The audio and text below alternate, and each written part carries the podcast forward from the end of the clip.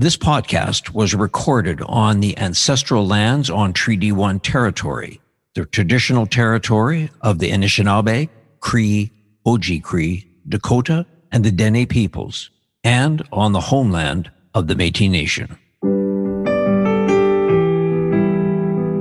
This is Humans on Rights, a podcast advocating for the education of human rights.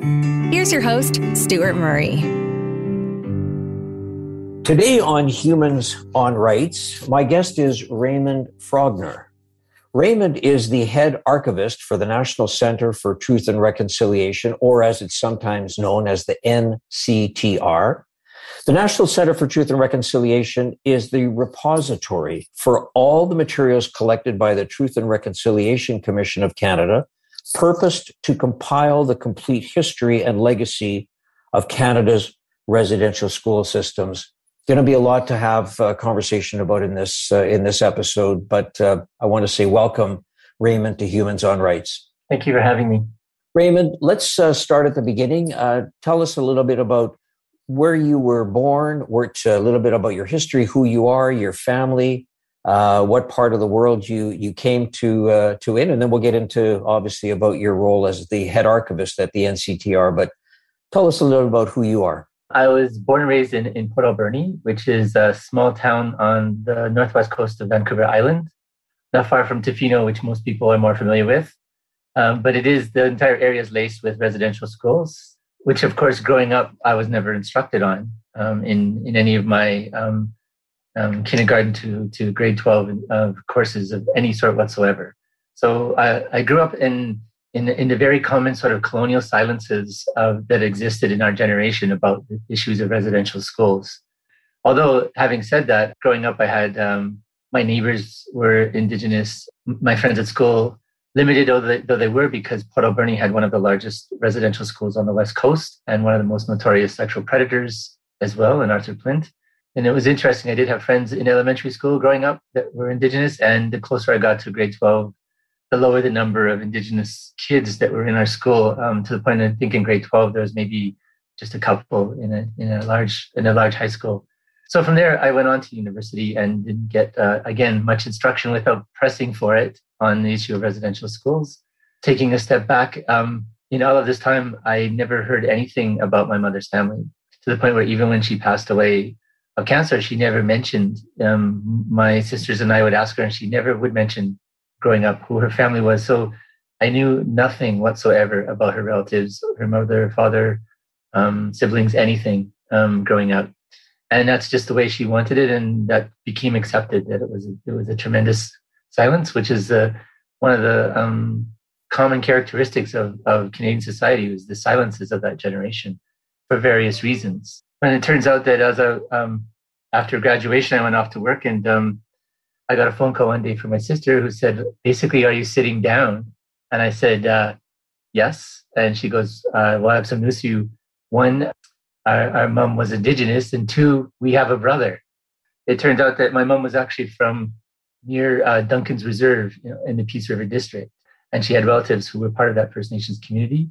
And she attended um, Shaftesbury Mission, which was a Catholic mission. And of course, and this is a very common um, expression, um, that's used um, all across all across the north. Um, that uh, children went to convents. They were often talked about as convents, not residential schools, not not missions of any kind for Indigenous children, but convents of general of a general sort. Um, and again, I think sometimes that she was just hiding the fact that she did have these um, this Indigenous background. But um, the way it went was, it turns out that my mom did attend this Shaftesbury mission till the age of 16 when she had a child and was immediately expelled by by the Catholic um, administration, of course. She left the child with her aunt um, and ran away. Part of the mystery is that remains is how did she manage to take the train from Dunvegan south to Edmonton as a 16 year old girl with no money? But she ended up in as a sort of a, a teenage runaway in in Edmonton.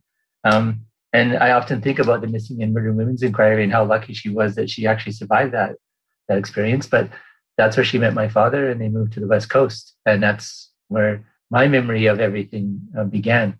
But the way it worked was um, it was actually our our half brother David that tracked us down and um, contacted my sister, and then since then, I've met him several times, and um, I've I've gone back up to um, the area where he's from, and I met my relatives of my mother, um, which was quite quite interesting because they had tons of questions about what she was like as an adult, and I had the same number of questions of, to them about what she was like as a child.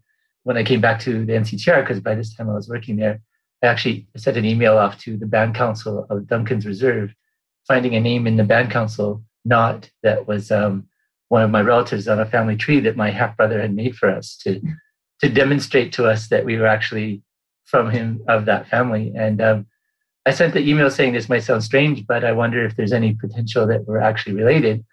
And about five hours later, I got a return email from the band council members saying I've spoken with elders, and it turns out we're cousins and that's how that silence was was finally overcome. But I think it's a very typical Western Canadian story about uh, the colonial experience, residential schools, especially the identity of women in this entire equation of colonialism, and that's kind of how I found myself. But by then it was interesting. I'd already had a, a tremendous interest in Indigenous um, history and rights, and I was um, I was in archival school when my brother tracked me down I graduated from my MA in history, and I was going back to archival school when he tracked us down. So my my focus in archival school was on archives and Indigenous rights, and since then it always has been. And that's how I ended up. I ended up. I worked for the University of Alberta for ten years as a private records archivist, where I taught a course in Indigenous rights.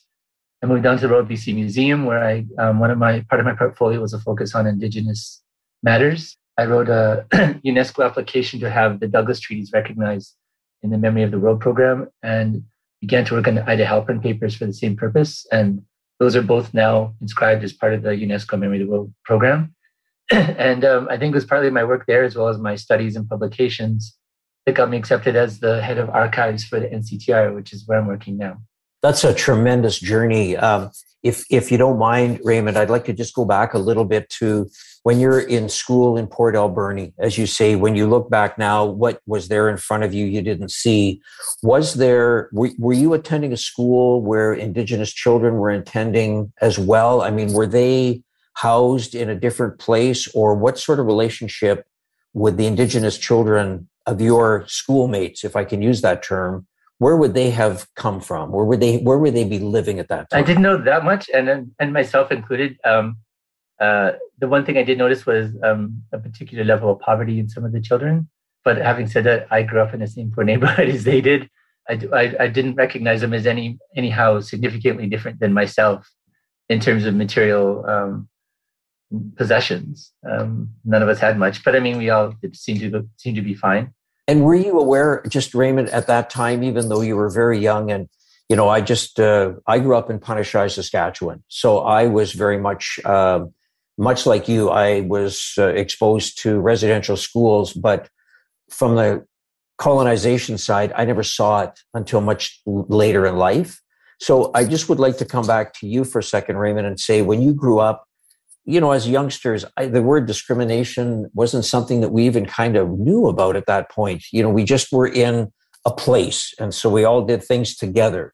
But let me ask you, did you ever see that at any point? Did you ever see or did you ever see discrimination at that time that you might not have realized, but looking back later in life, clearly that's what it was? And I'm not talking about the colonization piece. It's really the out and out discrimination. As I said, I, I, there was a clear poverty line that existed. The areas of Port Alberni where there were um, indigenous groups of families, um, there was a distinct level of poverty. My dad, for example, worked on he walked logs as a boom man um, uh, in Port Alberni, and many of his co-workers were indigenous. Um, and I remember the one thing that he did complain about was the fact that there was, was an insular group on the booms. But was what was curious about that was that the insular group was made up of uh, veteran like log boommen and um, indigenous boommen who kept to themselves and kept a very tight knit group um, and didn't allow too many new people coming in. Uh, which I remember my dad saying was probably not the best idea. But um, it, was, it was particularly poverty. Um, I can remember uh, in grade three, a house fire where an entire family was lost. Um, and our, our teacher at the time um, coming to class weeping and telling us that the entire family had been lost. And one of the one of the kids from the family was in my class, another was in a grade above me. Um, and it was just a an unintended fire that um, destroyed the entire house. But again, it was I think you know part of the material conditions of the the, the poverty that, that, was in existence.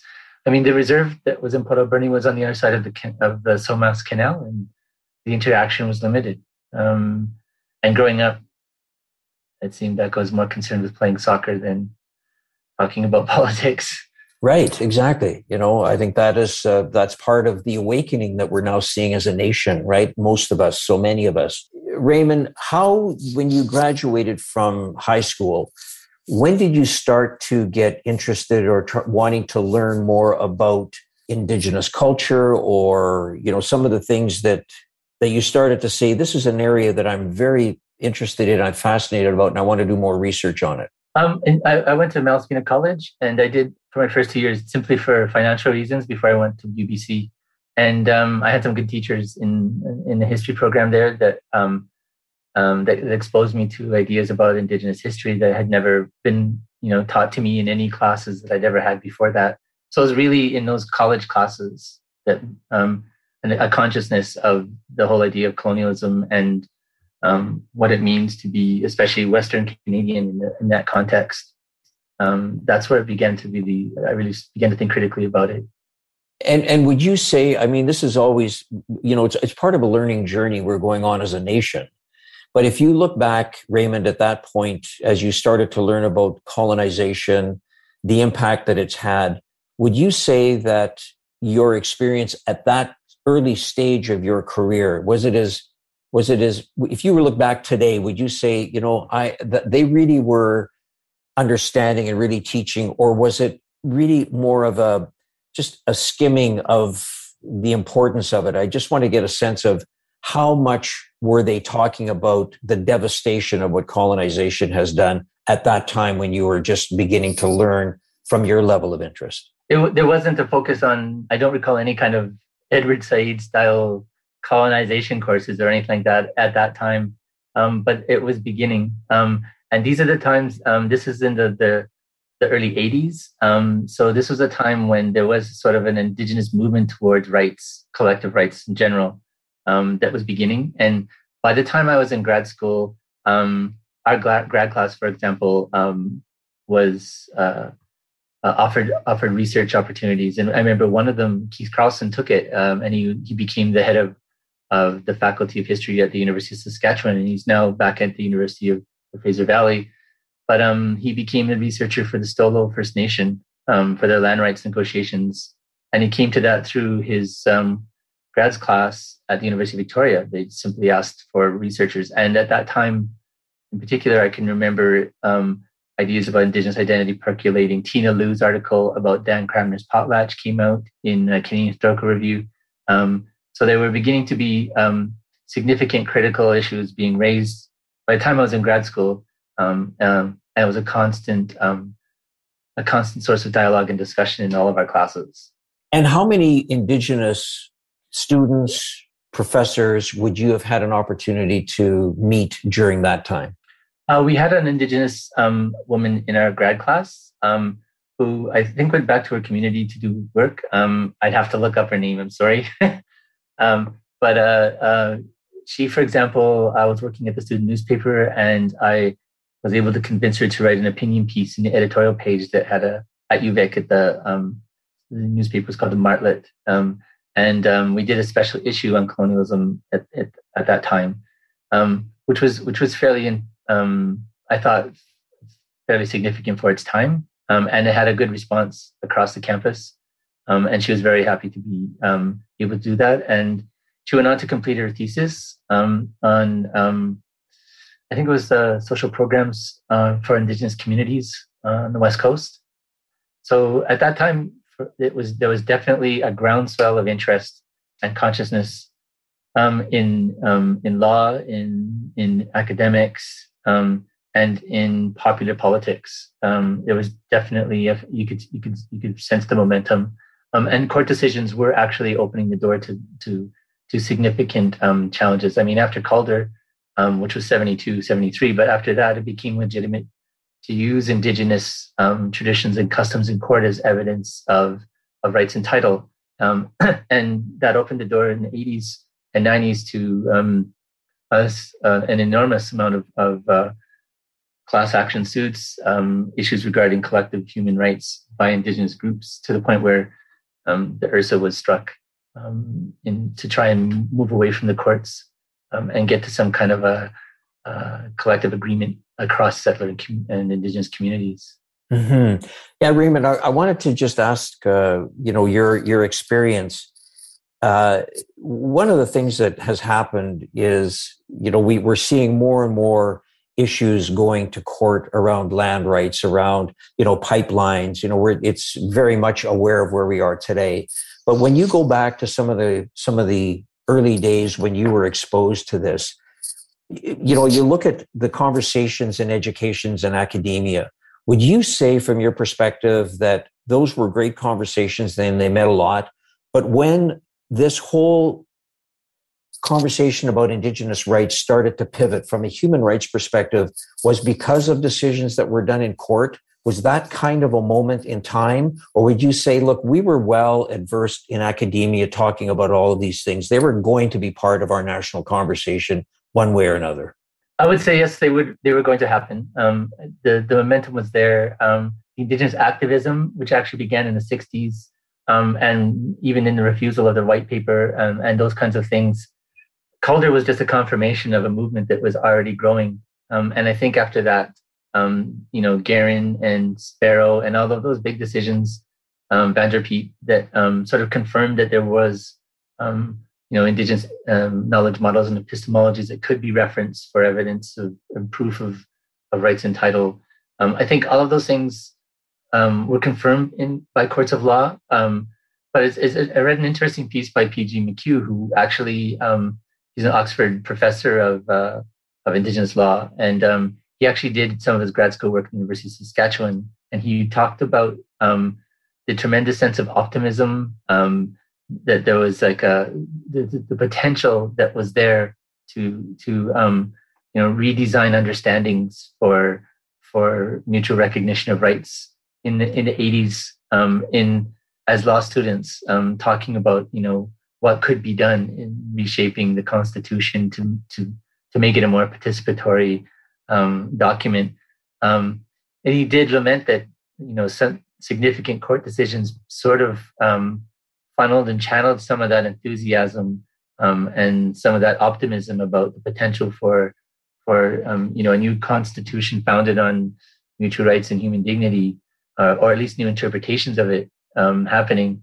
I mean, we did get Section 35 in the Constitution Act, um, which was which is a significant achievement. And I mean, it did constitutionally recognize Aboriginal rights, um, but the the sense of optimism potential that they had at that time in the early 80s, I think, waned a bit in subsequent decisions um, once once the courts got their hands on um, the interpretations of what it meant in the constitution, the new constitution, for example.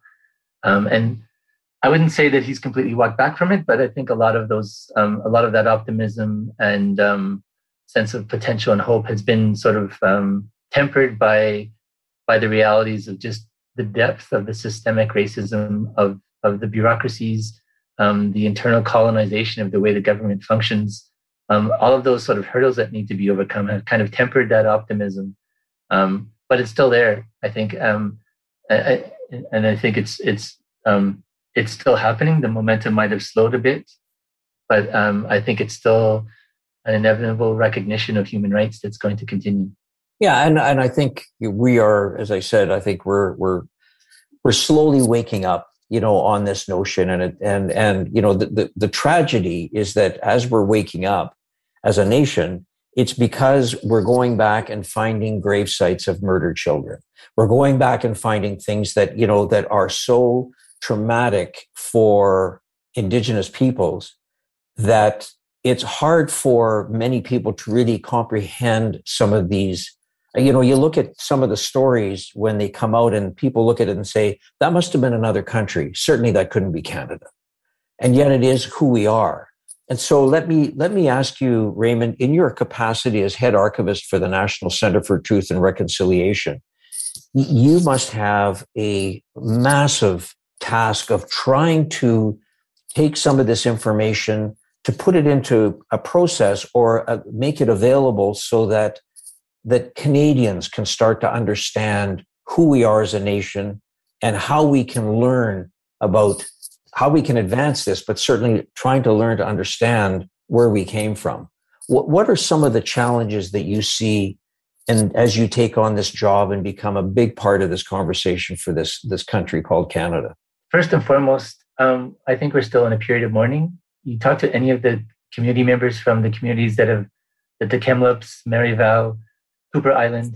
Um, in all of these places, when you speak with the community members and discuss the idea about further investigations and what they mean, um, it's it's a uh, the, the, sense of sorrow is palpable. Um, that you know, like in Chief Casimir, when she made her official pronunciation um, on the discovery, you know, her her core message was to survivors, and that was that you are still remembered and loved. First and foremost, we have to have a period of mourning. I think um, people need to understand and um, that you know, anytime there's a recognition of, of of loved ones lost, there has to be this period of not acceptance, but a recognition of what's happened to try and um, just to get your head and your heart around what's exactly happened before before moving forward. Um, I won't say rashly, but you know when emotions are so high. Um, and in all traditions, Western and Indigenous, there's always a period of mourning when these things happen. And I think it's completely um, legitimate at this time to think that this is what's the first step in doing all this. Just a few weeks ago, I was at a National Council of Elders in Turtle Lodge, um, and that was also what they were discussing was that um, you know there needs to be a time from this discovery because this is the first time it's been really brought out in the open where you know the loss is is recognized the loss is commemorated um, and, and in proper manner um, and and one of the, one of the things that I, I, I think it's understandable speaking with one of the elders I was at Turtle Lodge um, who was an Anishinaabe he was saying you know in all of his teachings and learnings growing up as a young man and discussing this with other elders that were, you know, much older and wiser than he was as a as a young man. He said there's never been a time that he could ever recall or has ever learned of where um, their culture and society had to deal with something like a mass grave um, in this kind of situation. It's it's not something it's not something we deal with. It's not a common in in a global sense even. Um, it never and it shouldn't be. But I mean, there is no um, there's no federal laws regarding mass grave sites. There's no provincial legislation, um, and there certainly isn't any um, indigenous practice or custom or, or, traditional laws. And I, and I mean, I, put those on the same level. I mean, traditional customs and laws. I don't want to by calling them traditional. I'm not you know limiting them in any way, but on an indigenous side as well, there's there's no there's no common practice to understand how to deal with a mass grave. Um, so that's first and foremost where we're at. Um, getting over that sense of mourning, I think, will take time, but I also would um, urge a sense of of, um, of just pragmatism. Just to, as I said, um, at this time when emotions are running so high, um, is maybe not the best time to begin to plan and dive into these kinds of of of, of researches. Um, and it has been kind of an interesting, almost uh, a knee jerk reaction to these revelations. Um, and just to put it into context, um, in 2018, I was approached by the Muskowekwan First Nation in southern Saskatchewan. Um, and they came to me and said they, they wanted to investigate unmarked grave sites at Muskowekwan. And at that, that time, at that time, no one was speaking about this. Um, it was common knowledge in the communities across the country, in the Kamloops, Kuper Island, in all of these places, Muskowekwan, they all talked about it. Um, but amongst themselves or in you know small local media sometimes did stories on these things but none of the national media picked up any had picked up any of it. And when Muskowekwan um, band council came to me um, they had explained that erosion soil erosion is beginning beginning to reveal some of the remains in these unmarked grave sites so we set up a um, a, a project to investigate and and see what we could be what could be done. We did archival research and discovered that the school had actually moved and um, on the advice of elders they were warned that they were building the school on top of unmarked grave sites but they built it anyway um, and some of the archival records show that the um, there was an acknowledgement by um, the Indian agent of the Muskowekwan area um, and there were there was talk about a commemoration, but nothing was ever done, and that was in the '60s. Um, so we did go there, and based on um, we had a town uh, a town hall meeting with the Muskowekwan community. I met with band council. Uh, we held ceremonies and did interviews with elders, and then we went to the school and based on the oral histories, we investigated the area and um, returned again um, due to weather. We had to return again with um, archaeologists from the University of Saskatchewan and the University of Alberta, um, Terence Clark from the University of Saskatchewan and Kisha Supernant at the U of A. And um, they brought ground penetrating radar. And um, we found 12, in one field, we found the evidence of 12 remains. and we made a documentary, a mini documentary on this. Um, which I tried to make as available as I could. I brought it to the Association des Archivistes du, du Québec and gave a presentation in French on the documentary. I brought to the BC Museum Association. I posted on our website and contacted other um, other uh, galleries and media outlets, and nobody responded. I even brought it to to Mexico City for the International Council of Archives, and I there was almost there was one article that came out from that from the Washington Post um, and nothing from Canada. That was 2018. Wow. And so, so Raymond, let me just ask you, why do you think that is? Why do you think there's no response? A, a lack of understanding of what the implications meant, um, just what it was that that that uh, documentary. And to be fair, it was a short, it was five or six minute documentary that we tried to promote a bit, um, but it got no traction anywhere. Um, and I think it was I mean, in a, in a typical daily news cycle, I think there's a lack of understanding of just what were these implications. Um, although by then, I mean, at the same time, the TRC by that time done six years of investigations and published its final report. I mean, this was barely two and a half years after the final report got published in 2015. So, I mean, unfortunately, um, media didn't pick it up, and it didn't seem to catch the interest of maybe it speaks to the the common understanding of of the residential schools um, in Canada. There and partly there, I mean, there still isn't. Um, and we've spoken with ministries of education across the country. There still is no core um, curriculum that involves an education on the history of residential schools in provincial education curricula.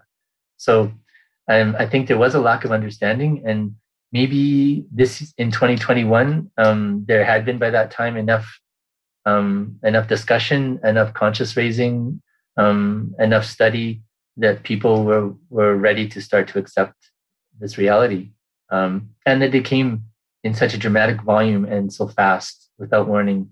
Uh, maybe that impact was also something significant, because to be honest, um, in in less than a month and a half, I did over forty interviews, national, international, um, China, Al Jazeera. Um, uh, media outlets from Sweden, Holland, Germany, the BBC. They just everyone seemed to want to know about it. New York Times, Washington Post, which I find interesting because I've never seen a Washington Post or New York Times article on residential schools in the United States, which were the model for Canada.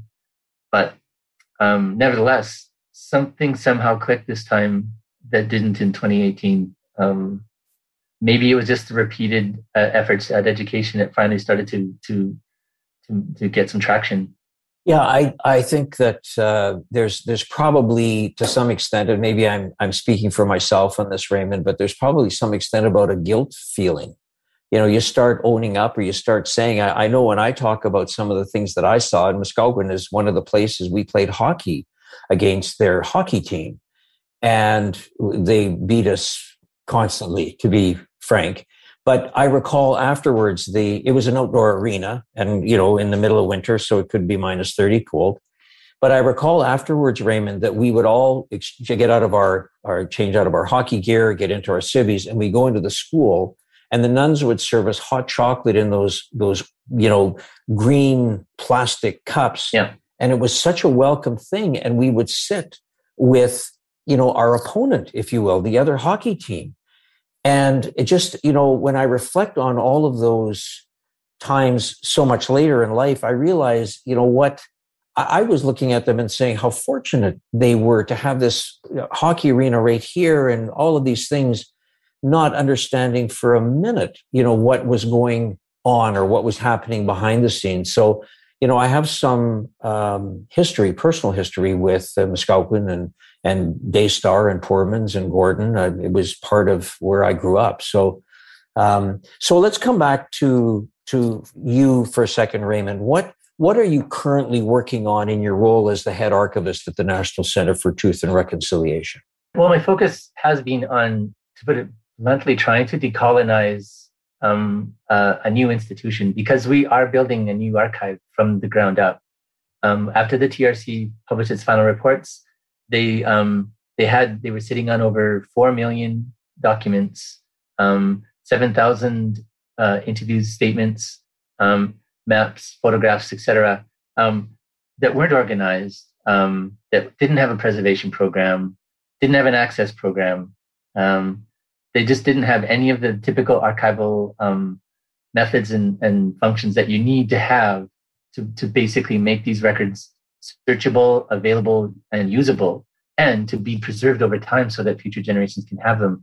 None of that um, existed. And um, I have to say, quite frankly, I think it was one of the biggest failings of the TRC. And I'm not trying to say that the TRC was a failure whatsoever, but um, by not assigning uh, uh, someone with a really strong archival background and experience to oversee the preservation of those records as they came in, um, the acquisition to ensure that they're sorted, um, that they're understandable, that their formats are readable, um, all of these things all of the typical things that you need to do to make sure that this body of records could be made um, accessible. Um, but having said all that, those are traditional archival functions. And what we want to do um, is try to find the indigenous voice in these records um, and to give that voice uh, a priority, to have indigenous communities lead um, the policies and how these records should be used and accessed. Um, because really, what we're sitting on are very colonial records. I mean, this is like, you know, like Hannah Arendt says, this is the banality of evil. It's the daily operations of the residential schools, the human resource files, um, the building and construction maintenance, um, transportation, all of the things that, you know, basically go into running a school. But when, when you put them all together, the combination is uh, a systemic project of assimilation. Um, but if you, if you read the daily the files themselves, um, without putting them in that context, they are just banal administrative documents of school operations. Um, so trying to bring an indigenous voice to all of that, um, in addition to making um, making the records available. So the first thing we had to do was to try and um, set up what we call, we call DPAS, Description, Access, and Preservation Project. Um, that, that is to set up an IT infrastructure because the records were over 95% digital. So the first thing I recognized we had to do was to set up an IT infrastructure that would allow for us to best manage these records um, from an IT sense. And we have that now. Um, I was able to get a, a, Canada Foundation for Innovation grant um, for $6 million. Um, so the grant itself is, it was quite a, quite a journey of 100 pages and over 10 members, but um, as of December, the, the, the grant came through and it's retroactive, so we can use it to put towards our IT infrastructure. So we now have a, a very solid uh, foundation um, for the access and preservation um, component of the of the IT architecture. The question now is how to how to make this how to make these very colonial records um, uh, understandable in a way that has meaning for colonial or for communities um, and that the communities themselves take the lead in their access and use, um, essentially to interrogate these records of oppression and assimilation in a, in a new way. Um, so we're looking at things like trying to build a participatory description applications so that um, communities can log in and write descriptions of photographs and documents um, that otherwise were described by by religious orders and government administrations in a very sort of administrative manner. Um, to what they mean to those children. So one of the concepts of I kind of like to to think of is that we're we're basically um, creating um, case files of children. Um, you know, that the the organizing principles that by which these records were created were actually the operations of schools. The organizing principles that we want to try to use are the lives of the children.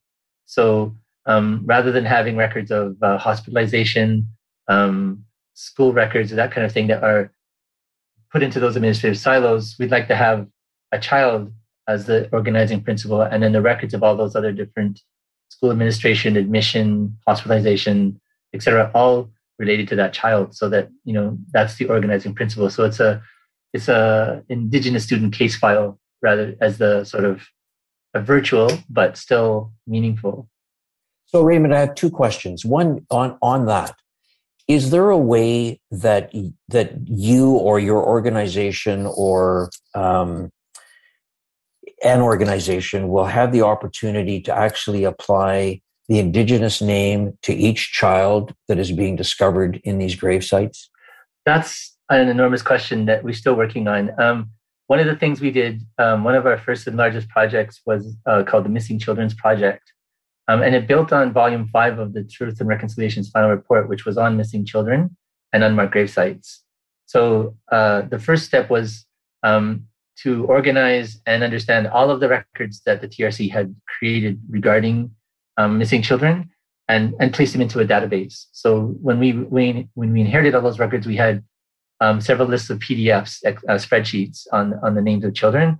Um, and there was also, as the records were created, they were the names of everyone, teachers, administrators, and children were sort of harvested off of the, all of the pages to the to the result that there was um, a 10 million name list um, that was created of all the people that were found on all these all these documents. So we're working with um, Carson Leung, who's a, a professor uh, of computer science major, um, focusing on um, data mining, and he's trying to write algorithms that will try to sort this list down to what we know was approximately 150,000 children that attended these schools. Um, so, um, and it's well known that you know some very prominent national indigenous leaders had more than 10 different forms of their name used in admission and school records. So we have to try and sort out all of the sometimes deliberate, sometimes unintentional means that these names were removed. Sometimes the children were only used, only referenced by number. Um, they most commonly were given an uh, Western name, French or English, when they came to the school, and they immediately lost their indigenous name. So um, at the result, the result was that we first, uh, step one or phase one of the Missing Children's Project was to try and collate and organize all of the records of the um, the Missing Children Project that the TRC had investigated, which we did. Um, and we now have what we call a death register database, which is based on call to action 72 of the TRC's final reports. And so that um, that database profiles each child with 15 fields of information: um, gender, name, original community, original language, um, because often in the records that we found, um, uh, and 50% of the time, cause of death wasn't even recorded.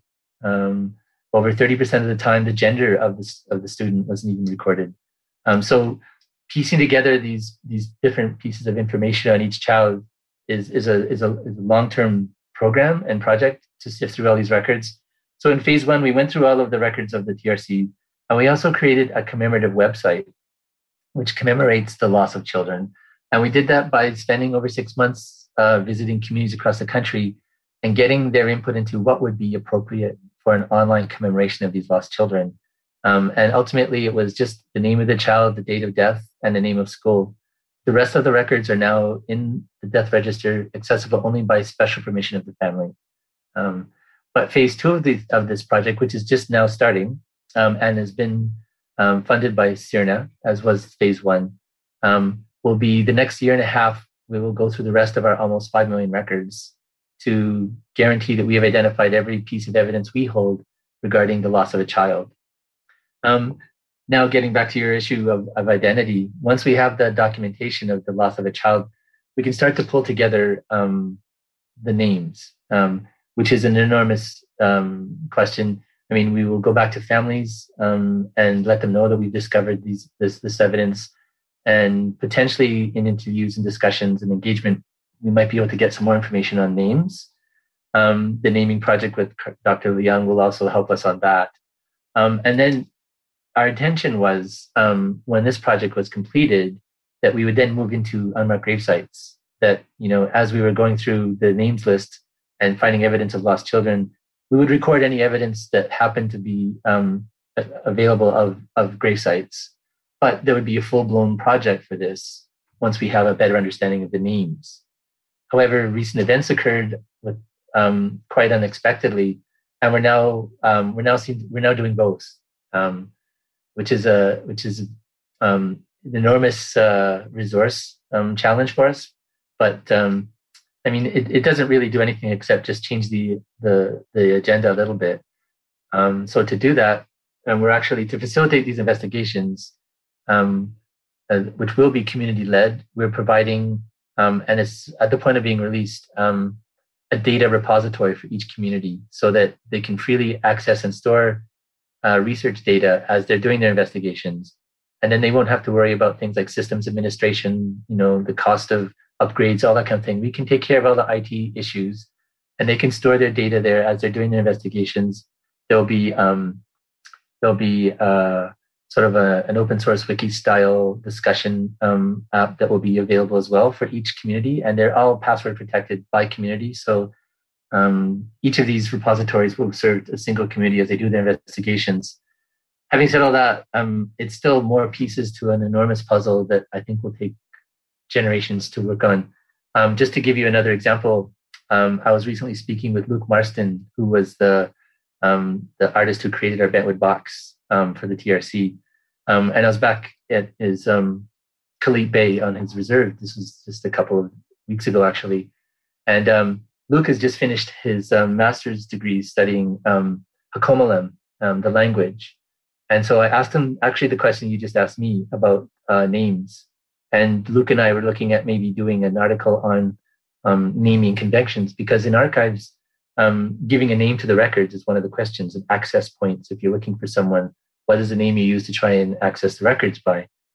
And he told me that um, in his program, the, the program's taught out of SFU, his professor um, skipped the idea of names because it's so complicated in, in the language instruction that she literally avoided studying it in depth because there's just so much that goes on in, in those discussions. There's so many rules.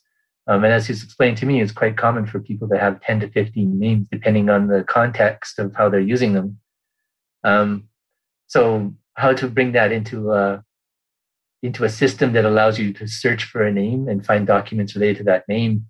Um, in a linear, it's, it's not a linear one-to-one scenario, which is a, you know, the database stream, but um, it's so it's going to be well it's going to be regional it's going to be contextual um, and i think maybe um, i mean i'm not an it expert but uh, we are moving away from this kind of siloed archival model of describing a set of records um, and then moving on to the next set when in fact there's a matrix of relationships across all these records so somehow we have to figure a way to capture that matrix of relationships that brings in names I mean, just even listening to you, Raymond, to try to describe it, uh, it sounds incredible. But one thing that I must say that I admire is the determination to try to take the notion of 351 or a number and actually talk about real human beings. These were children and they have a name mm-hmm. and they should be identified and we should remember their name, not their number.